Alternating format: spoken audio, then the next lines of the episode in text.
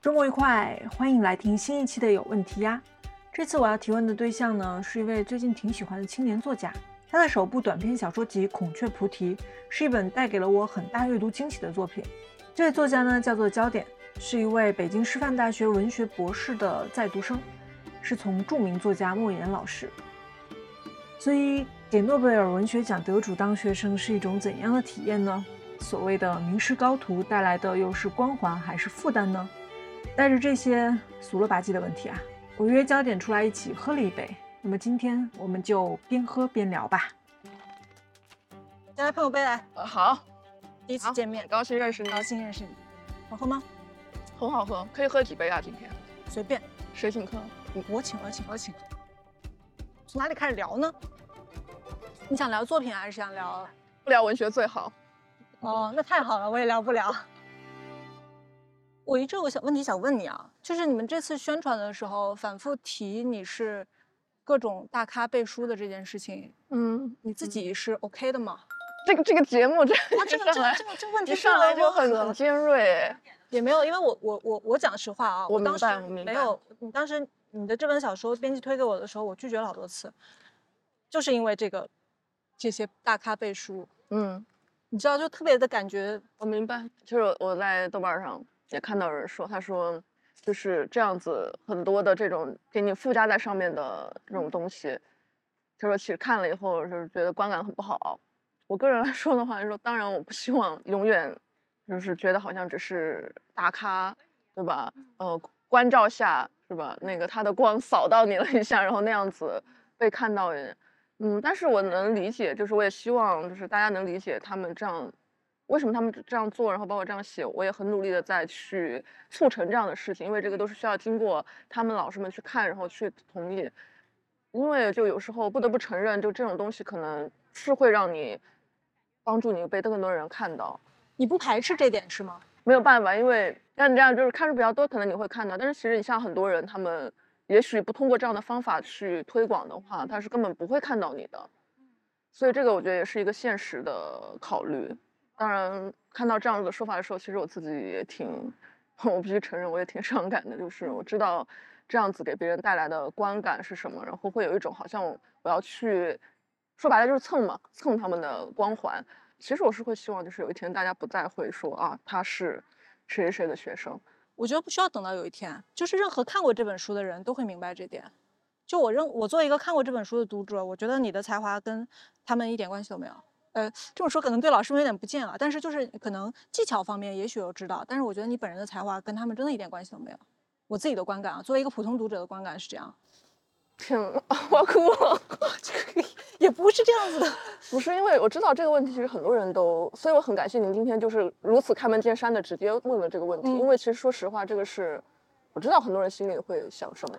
讲实话，我在问这个问题之前，我以为得到回答会是，哎呀，没有办法，出版社要这样子搞，类似于这样子甩锅型的答案。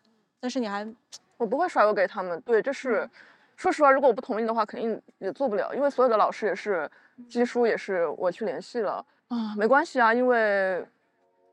这样说可能有一点傻，但是我觉得就是为了，为了为了文学吧，为了我的东西能被更多人看到，我愿意这样。你什么时候开始想当作家的？我确实是从小就有这种痴心妄想了。真的吗？很小吗？真的。我小的时候，幼儿园的时候，第一个梦想是我想当总统。哦。后来没实现得了。后来说我们中国没有总统。有的话就可以当是吗？这个意思？那，很不可能，不是不可能实现嘛。然后第二个愿望就是当作家。什么契机呢？就什么点？是语文课老师表扬表扬了你，所以想当吗？也有这个原因吧。啊，写作文写得好，说直说实说说直接，随意。对，因为好多人不就是，但是我但我必须要说啊，就是每次一到大考的作文特差，是应试教育的锅？不是，是我的问题。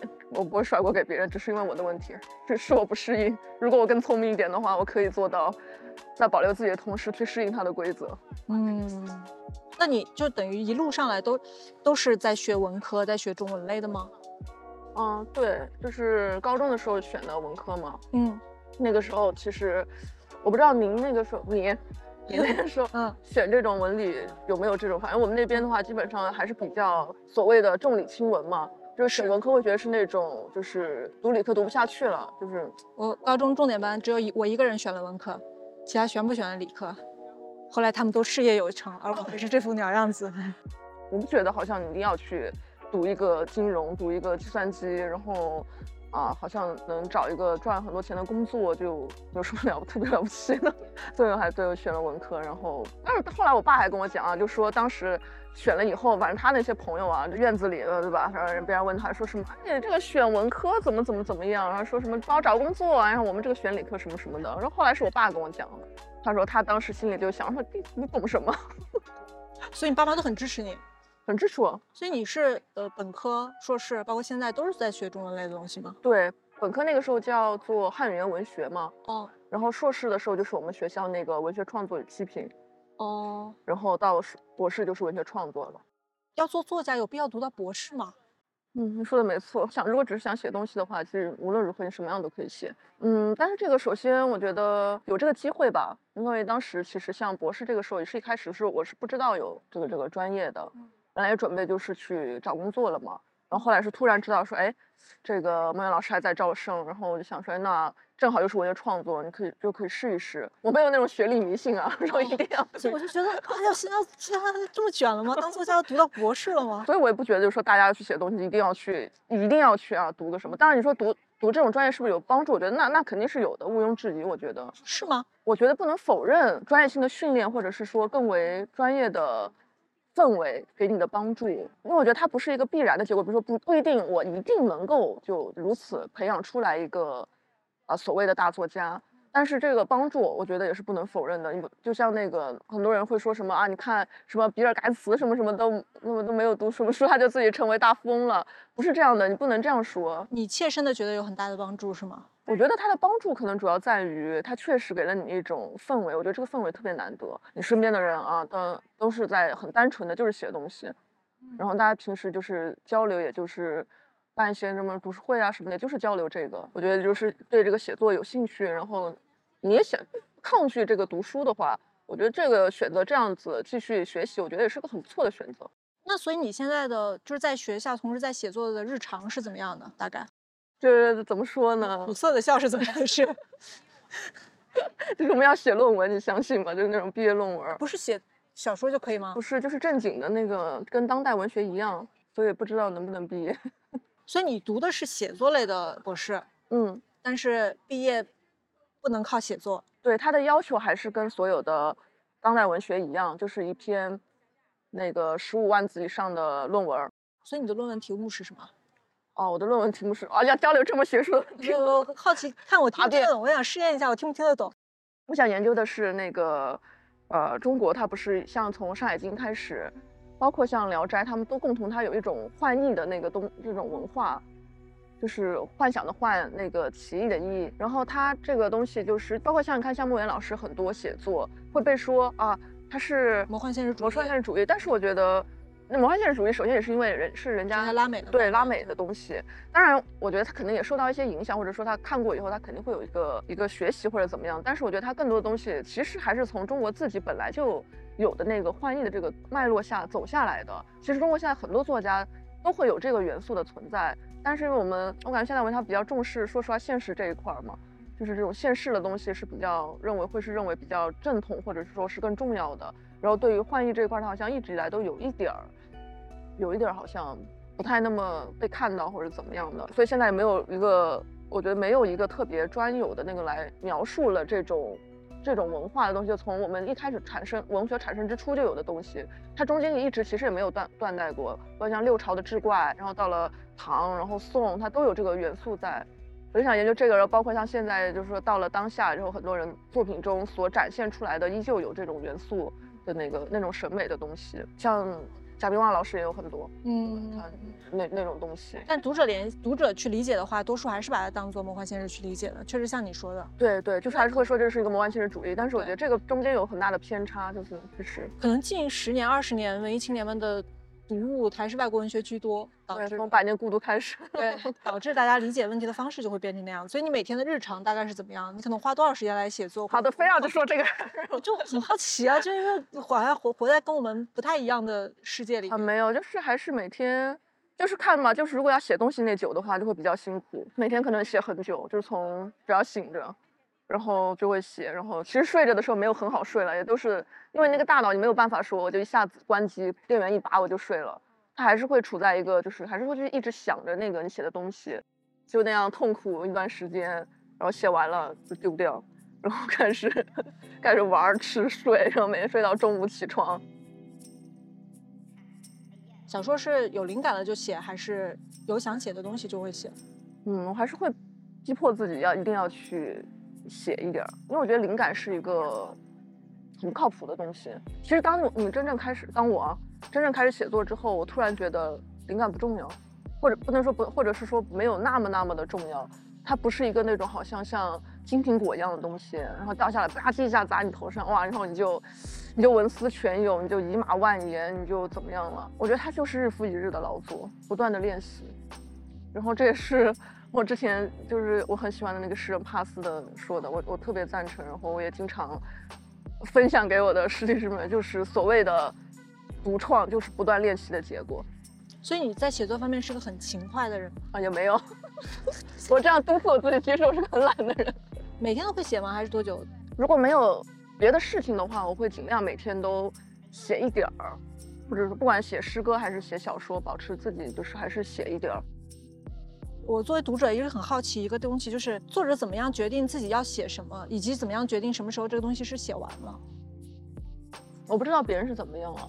我觉得我还是相信日复一日的练习，就是你可以把平时有一些想到的东西，你写下来，然后写下来以后，这个一开始今天写下来的时候，它并不会，它并不足以支撑你写一个作品，但是你哎多记一个以后，你之后过两天再回来看，说哎我今天想写，看看之前记录下来这些自己的一些想法，然后发现哎其实他们之间是可以做一些编织，做一些串联，所以它是个编织的过程。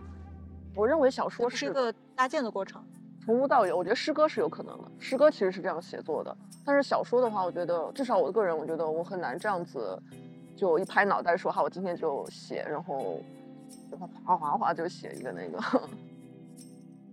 那你什么时候觉得这篇东西 OK 了，写完了呢？因为你们写完肯定会改的吧？我猜，嗯，就像画画家一样，他画完了可能会改。什么时候是最后一笔？你觉得这篇东西 OK 了，成了？我事实上我觉得没有这最后一笔，就出版了就是最后一笔了，是吧？就是事实上，我觉得每一篇到最后说，它还可不可以再改的更好呢？我觉得都是还可以的。然后如果你让我再改的话，我还是可以再继续的去改它。不会觉得自己写完的东西就是它已经成型了，不是，或者说它已经在你的思维里边成型了，你很难说我在，因为改的过程是一个你要跳出来的过程嘛，你才可以看到问题。那你是怎么样做到说你，我因为我觉得改是蛮难的一件事儿，对，改很难。哦，这个时候是不是老师就很重要了？他会给你指出说哪些东西要改。所以你们跟莫言老师学习的话，他会经常帮你们看跟改吗？还是说只是个挂名的这样？嗯，我必须说老实话，老师很认真，他的认真超乎了我的想象。一开始刚入学的时候，就是差不多半学期过去吧，反正我写写写写一两篇小说，我发给老师。我的意意思其实我也不是说让他就一定要怎么样，就说告诉老师我日常汇报嘛，告诉老师我最近没有天天睡大觉，你知道吗？我还是在努力的工作。然后结果老师就是鳄鱼那个鳄鱼鳄鱼那篇，然后老师就回了十几页，他用那个毛笔手写的意见一摞，然后在那个大的碰巧那天在练字儿，然后说那就是也有可能，然后写十几页，然后他是那样，他写完几页之后，他又另加几页说又急。什么什么什么，接着提了一些进一步的那个意见，我就感觉好像还有一个写完以后又，哎，突然我又想起来还想说点什么，我又拿起来继续跟你说，反正这样写了一摞，然后给我的时候，我整个人都不好了，我没有想到他会这么认真的对待这个，很感动吧？诺贝尔奖得主帮你改改小说，那我以为他可能一般的像以前就是老师们可能会给你也会看，然后也会一些建议，比如说哎这个怎么怎么怎么样，但是很少会有就是这样的 这样的可以说，一般就给大方向的建议，对对，然后。以及他用如此郑重的方式，嗯，我是很开心了，但是我有时候也不太想给别人造成太多的负担。后来收录的这篇是按照他的意见改的吗？那那必须的，基本上他说的我都改了。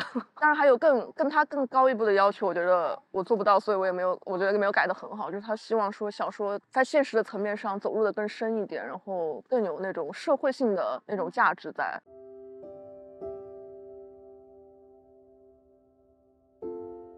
这篇我读的时候还蛮惊讶的，因为它是讲一个老人的故事，这个可能跟你现实的生活本来距离就会比较远。哦，没有，我觉得恰恰这一篇里面的很多其实反而是都是真实的，来自你真实的生活的是吗？嗯，哦。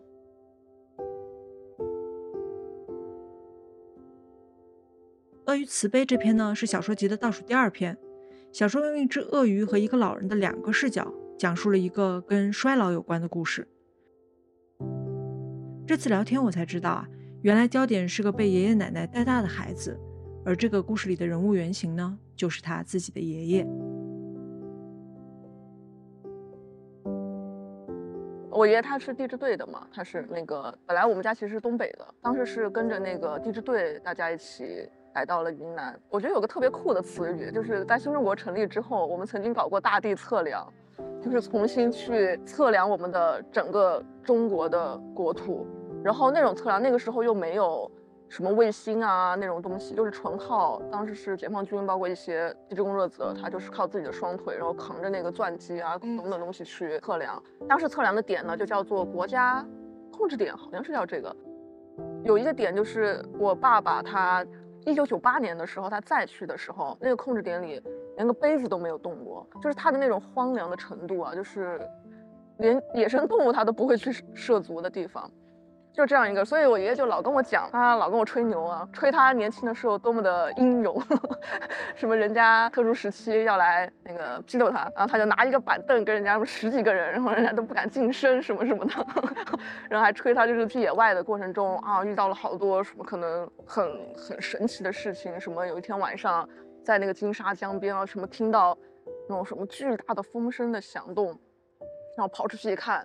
我看到一个看不清，没看见什么东西，一个大东西下滑到那个金沙江水里面，什么克苏鲁的故事，很恐怖。他说那个山到那个海，那个河啊河，江江水的那一片，那个所有的那些树都被树干都被挤压的往两边岔开，就是有个不知道什么巨大的东西，你知道从中间穿行过去。人家跟他说那个是金沙江里的巨蛇，然后我就嗯，这这，但也有可能吧，毕竟那种地方。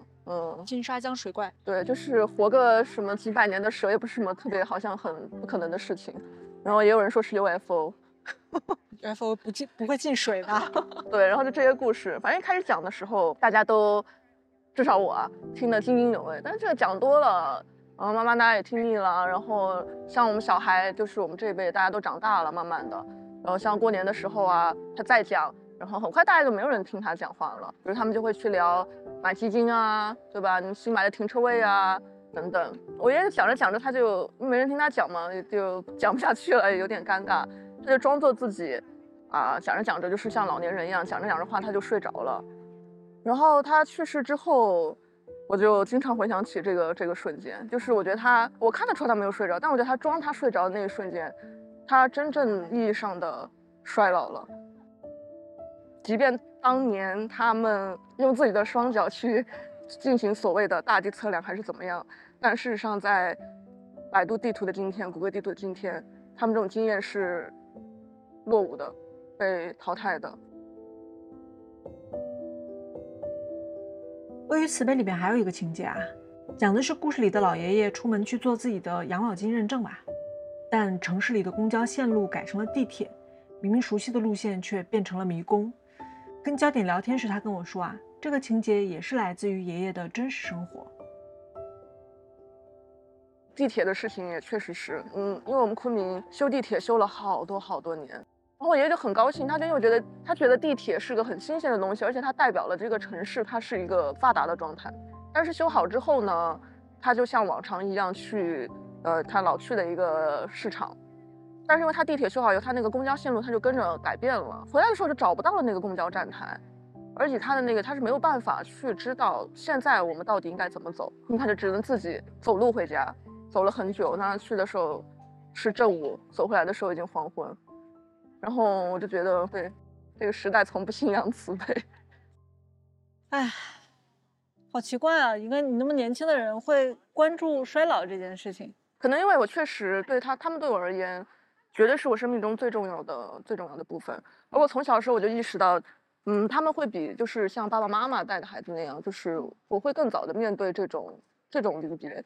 因为这个是没有办法的。我知道我以前还很幼稚的说过那种话，我在吃饭的时候，那个时候还硕士，我还说我说我要爷爷奶奶去世的话，我就跟着他们一起死掉算了。硕士的时候，这不是前几年吗？对我是真的就是我是是这样的想法的，我会觉得就是如果他们走了的话，我也没有什么太多的牵挂，然后对他们感情比对爸妈还深是吗？很残酷，但是我觉得不得不承认是这样，因为就小孩子，你知道他错过他最小的时候的那几年的话，他就是会感情有这个，所以你有时候不得不想你怎么去面对这种。这种这种东西，就是他们就是会很很快很快离开。但你找到了面对的方法，你把它写在小说里了。我觉得这一点上，创作者其实比我们一般人要幸运一些。就你们总会有一些方法，把一些自己想留住的东西留住，通过某一种介质。嗯，也许你说的是对的，而且至少你看，我不断不断去跟别人讲这样的故事，对，就会有十个人、一百个人、一千个人知道，他曾经 是 那样子的。走遍了，嗯，我们的山河，就很多东西你没有办法去定义它的意义，不是吗？就是百度地图可以快速的测测算出的距离也好，范围也好，但是那个东西是一个公用性的东西。但你爷爷当时一点一点去测量的，包括他们击杀江边的那个夜晚，那个是属于属于他们自己人生的东西，那个是两个两个维度的东西，我觉得。谢谢你，谢我干嘛？好奇怪。可以喝喝一点，喝一点，黑点。所以你的故事里边才会有那么多爷爷，那么多奶奶，是吗？这个会变成一个持续下去的创作的主题吗？你觉得？我觉得可以，至少我觉得现在就是，你知道，我每次当我说起这个的时候，我在努力的告诉自己不要哭。天呐，就是不可以在这种场合，我已经是一个快要三十岁的成年人了，我不可以再在这种事情上去，去在这种嗯，每次比如人家的会议上面去落泪。但是就知道落泪吗？不知道为什么我真的控制不住，就是那种真的控制不住。就是一旦提到的话，事实上，当我爷爷真正去世的时候，我没有痛哭流涕，或者说是怎么样，反而是。但是我觉得，你知道，他把这种这种伤感的东西，它它摊开了，它在以后每一每一年每一天，可能偶尔回想起来的时候，它都还在。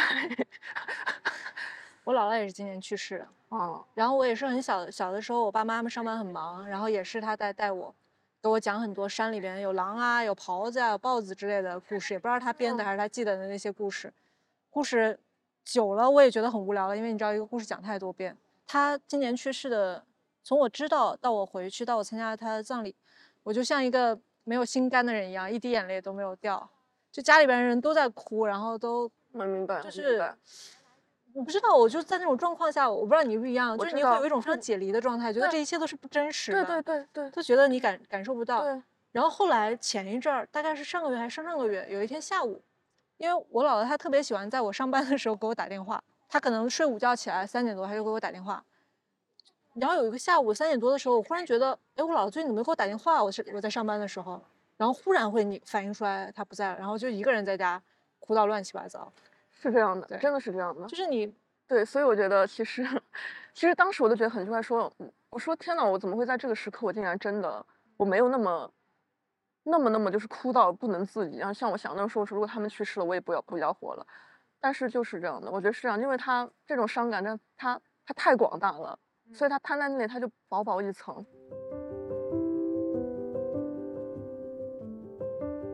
你有什么想写透的主题吗？其实现在吗？嗯，我想解决。衰老和死亡的问题，嗯，我觉得我们的教育当中就是这样的，就是也有很多人说我们没有死亡教育，但我觉得对，但我觉得这个特别重要，因为他没有没有任何人告诉你说你你应该怎么样，然后就像刚才我们讨论的，到至亲去世的时候，我们哭不出来，然后我甚至一段时间在想，我为什么这么虚伪？我跟别人说我怎么怎么样爱他，可是现在我却好像表现的没有那么痛苦，那个不是虚伪吧？我觉得。就是一种逃避，可能有一种精神上的逃避。但是这实际上就是我们确实没有接受过正确的教育，或者说没有人告诉我们说，嗯，没关系，你你就是可以这样，或者是应该怎么去面对这些事情。衰老跟死亡，感觉是一个可以写一辈子的话题。虽然就是我现在这个年纪说这个显得特别傻。没有。我觉得没有，但是我我就是想，我就是想，我就想弄明白这个，就是想弄明白这个，所以我特别不喜欢一些情情爱爱的，就是谈恋爱什么的。我说天呐，不要再写这些东西了，不想再看了。跟作家嘛，我们还是稍微好好聊聊创作吧。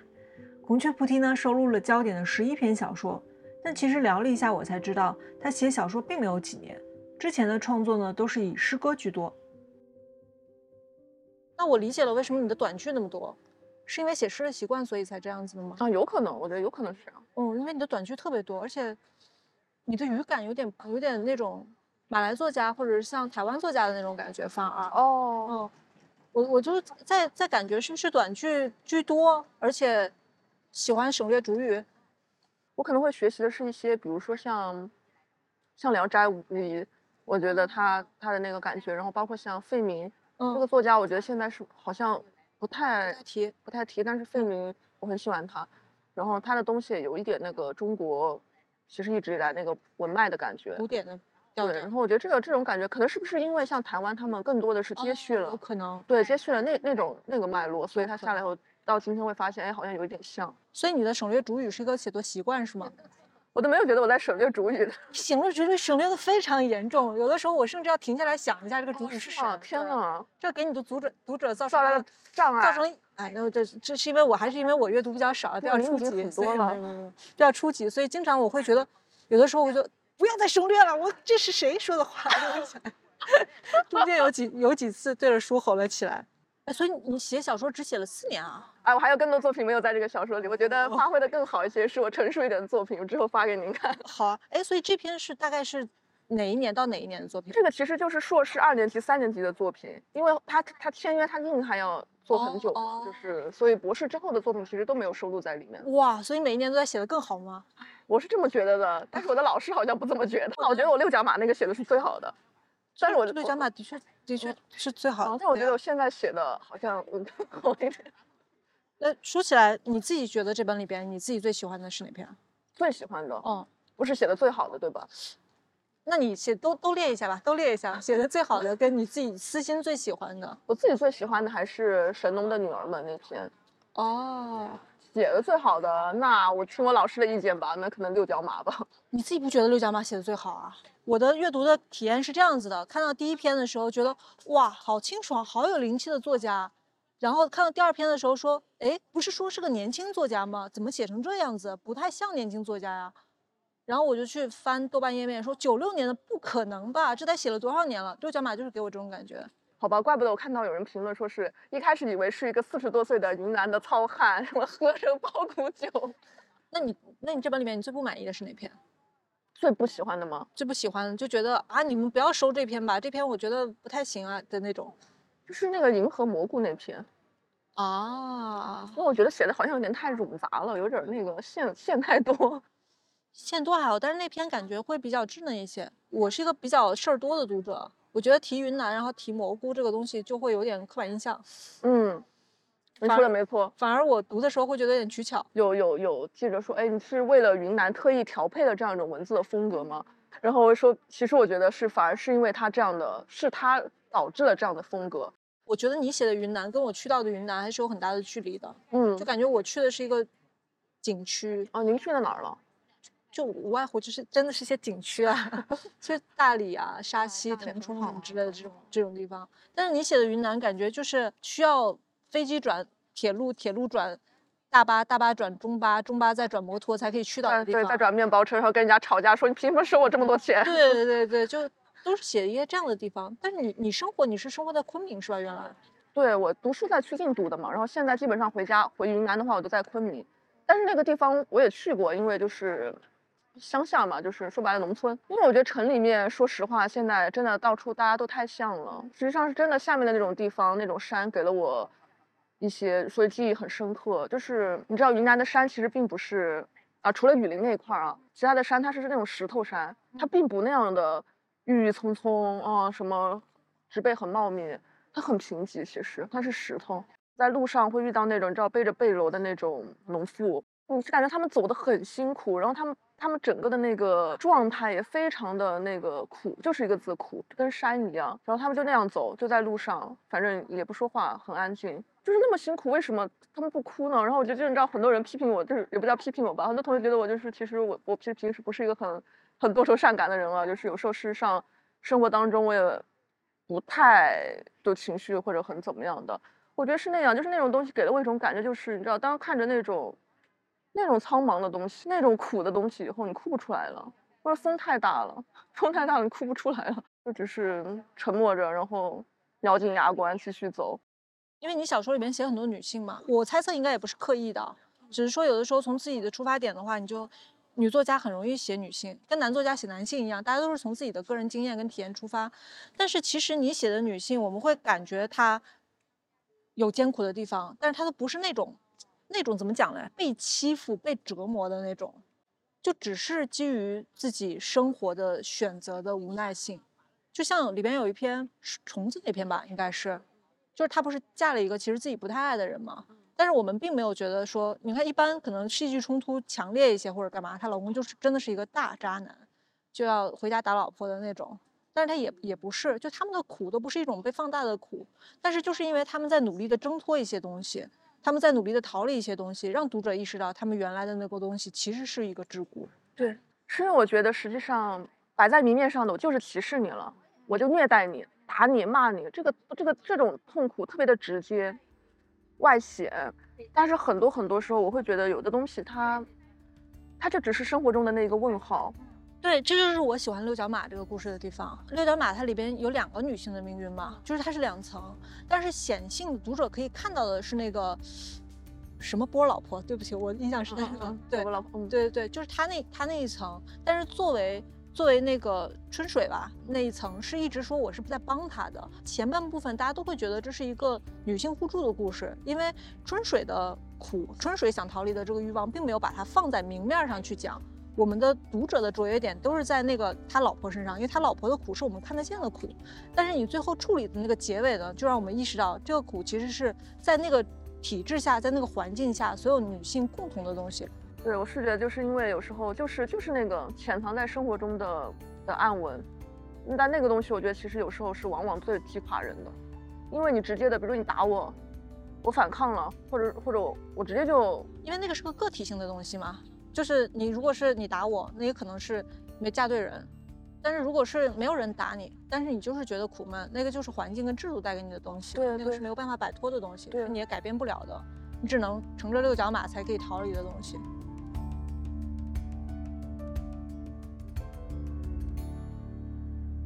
会一直写短篇吗？还是会尝试写长篇？呃，我准备再写一个长篇。其实是手痒写长篇，还是觉得必须要写长篇才会，你知道，成为一个作家？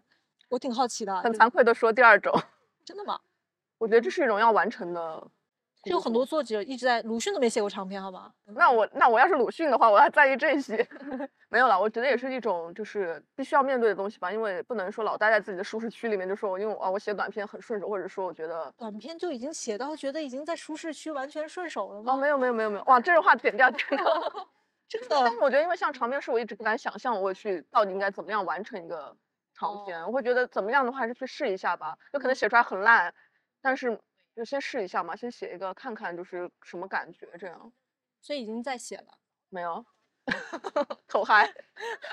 所以有有什么影响你写作的作者吗？一个就是刚才说的那个费明，一个现在可能很多人就把他，我不知道是谁评价他的，他是一个在那个车轮滚滚往前的时候，他从车上跳下来了的人。然后他的东西会有一种，嗯，跟那个年代的其他作者相比啊，他好像更多的有种。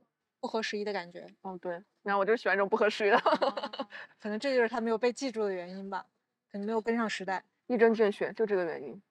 但是你看，时间过去那么久，还是会有读者记得他，留下名字已经很了不起了。所以你希望自己可以留下名字吗？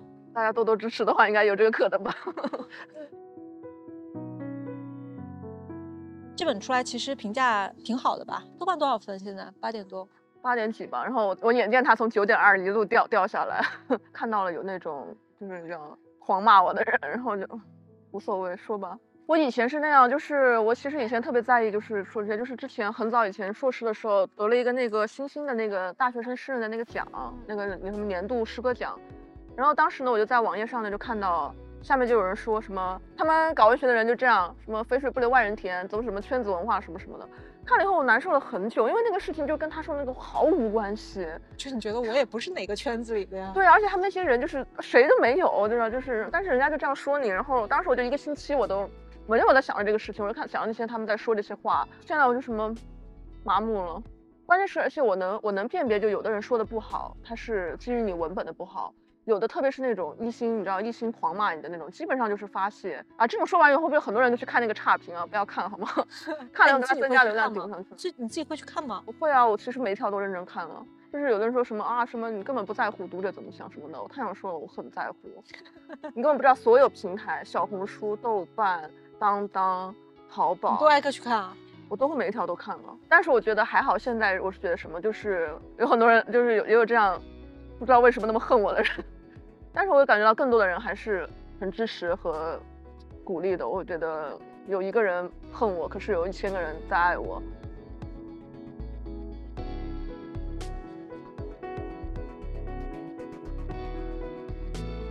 再问一个可能可能外行，但反正能讲不能讲就顺着讲的这这么一个问题啊，就是现在在国内当作家的路线，嗯，是不是就是一定要在期刊发稿，发到一定量了，集结成册，出短篇，再继续在期刊发稿，拿奖，写长篇，再拿奖，这样子的一个。路数吗？我觉得你的路数好像是给我规划的路数。没有没有，我想问一下，是不是就是这样子的一个？因为可能很多普通读者不太不太了解这件事情。我明白，我明白。因为普通读者不看期刊，我知道。就我们不看期刊，所以新作者的短篇集对我们来讲就是一个横空出世的新作者出来的一本短篇集。对我们没有这么多前情。应该也有人他就是横横空出世，就是也没发多少，直接就如有人帮他出，或者他就出了，然后结果他效果很好。陈真诚。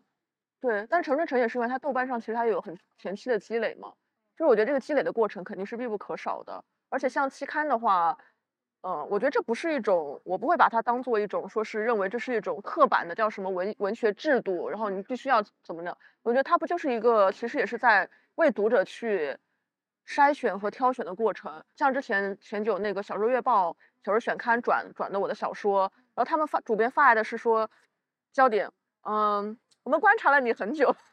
观察了你很久，他说啊，感觉有个小暗处有一个小办公室啊。他说你第一篇发的时候，哎，我们就看了，当时我们觉得挺好的，但是呢，我们想看看你是否呃能持续的去创作或者怎么样。然后他他说啊，就是说大概就是观察这么久吧，就是说觉得你还是在继续，一直都在写作，然后呢都还表现的还可以。那么我们现在就是给你转载你这篇啊小说什么什么的。然后我就发现哦，原来他们他们不转你或者不发的时候，并不代表他们不再看你。它事实上，他们的发表和转载也是一种在观察和去筛选的一个过程。比如说，可能有的作者他有一篇特别特别棒，他大家觉得哇，他一个写的很好，但他可能不一定具有一个持续的。那这个有点悖论啊！你不鼓励鼓励别人怎么持续创作？也有鼓励你的那个呀，你就找一些嗯一般一点的刊物发也可以。一般一点的刊物一般是指哪几分？不是就像余余华老师说的，先投那个什么的，投不上你就往下投，再投不上你再往下投。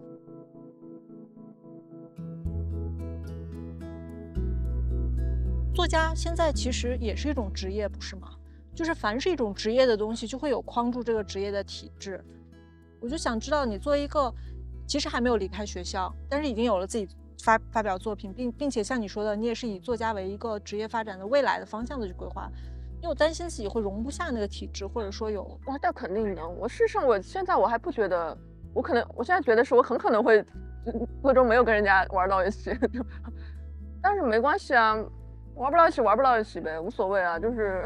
我知道，就是很多人就是也会质疑吧，但是我目前为止感受到的，我觉得还是蛮公平公正的，就是大家不会说是说因为你，但然是确实会有嘛，就是因为对文二代不是这是一个大家都很痛恨的东西，这就是为什么我开始的时候看到这些大家作序的时候，我会很排斥，因为我我会站在读者的这样一个角度去想，我会觉得你也可能也是某二代，我知道，对对对我都看到那种问题了，是问我爸爸是谁，问我爸爸是谁，我想。把我爸的那个简历发出去，让他们看看，一直对下岗职工。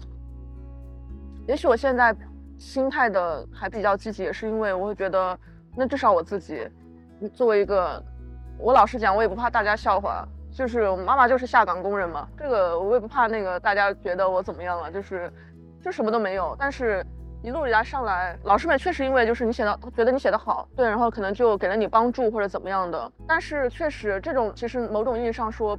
不也是一种所谓的幸运吗？就跟你可能幸运的生在了一个二代家庭一样，不然我就 有一种傻乐的心情嘛，就没关系，你 别人怎么样怎么样好了，我反正会继续写下去。像你之前说问那个，就是说得到的最最喜欢的褒奖是什么？我想了一圈，当然有很多老师的那种很专业的，或者是说很确实也很鼓舞我的话。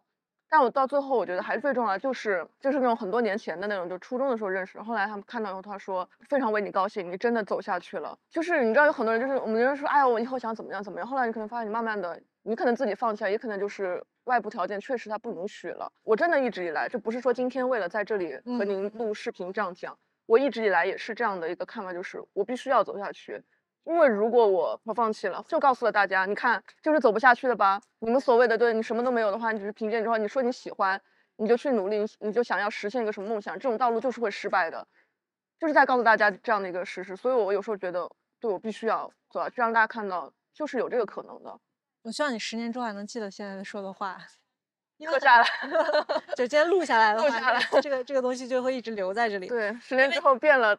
发发出来打脸，因为挺难的。我知道，嗯，就像你说的，你在学院里面那个环境的话，周围大家都是在写东西，很纯粹的写东西，这个环境会变。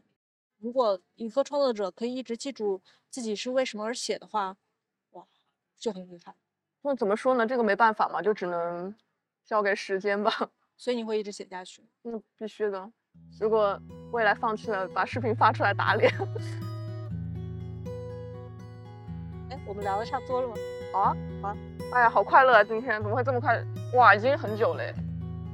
酒喝的很少啊，你看我。没问题，摄像机关掉之后，今晚喝到不醉不归。接下来我买单。该不该远远的看，未了的心愿，甚至难以触及，宣之又宣。该不该静静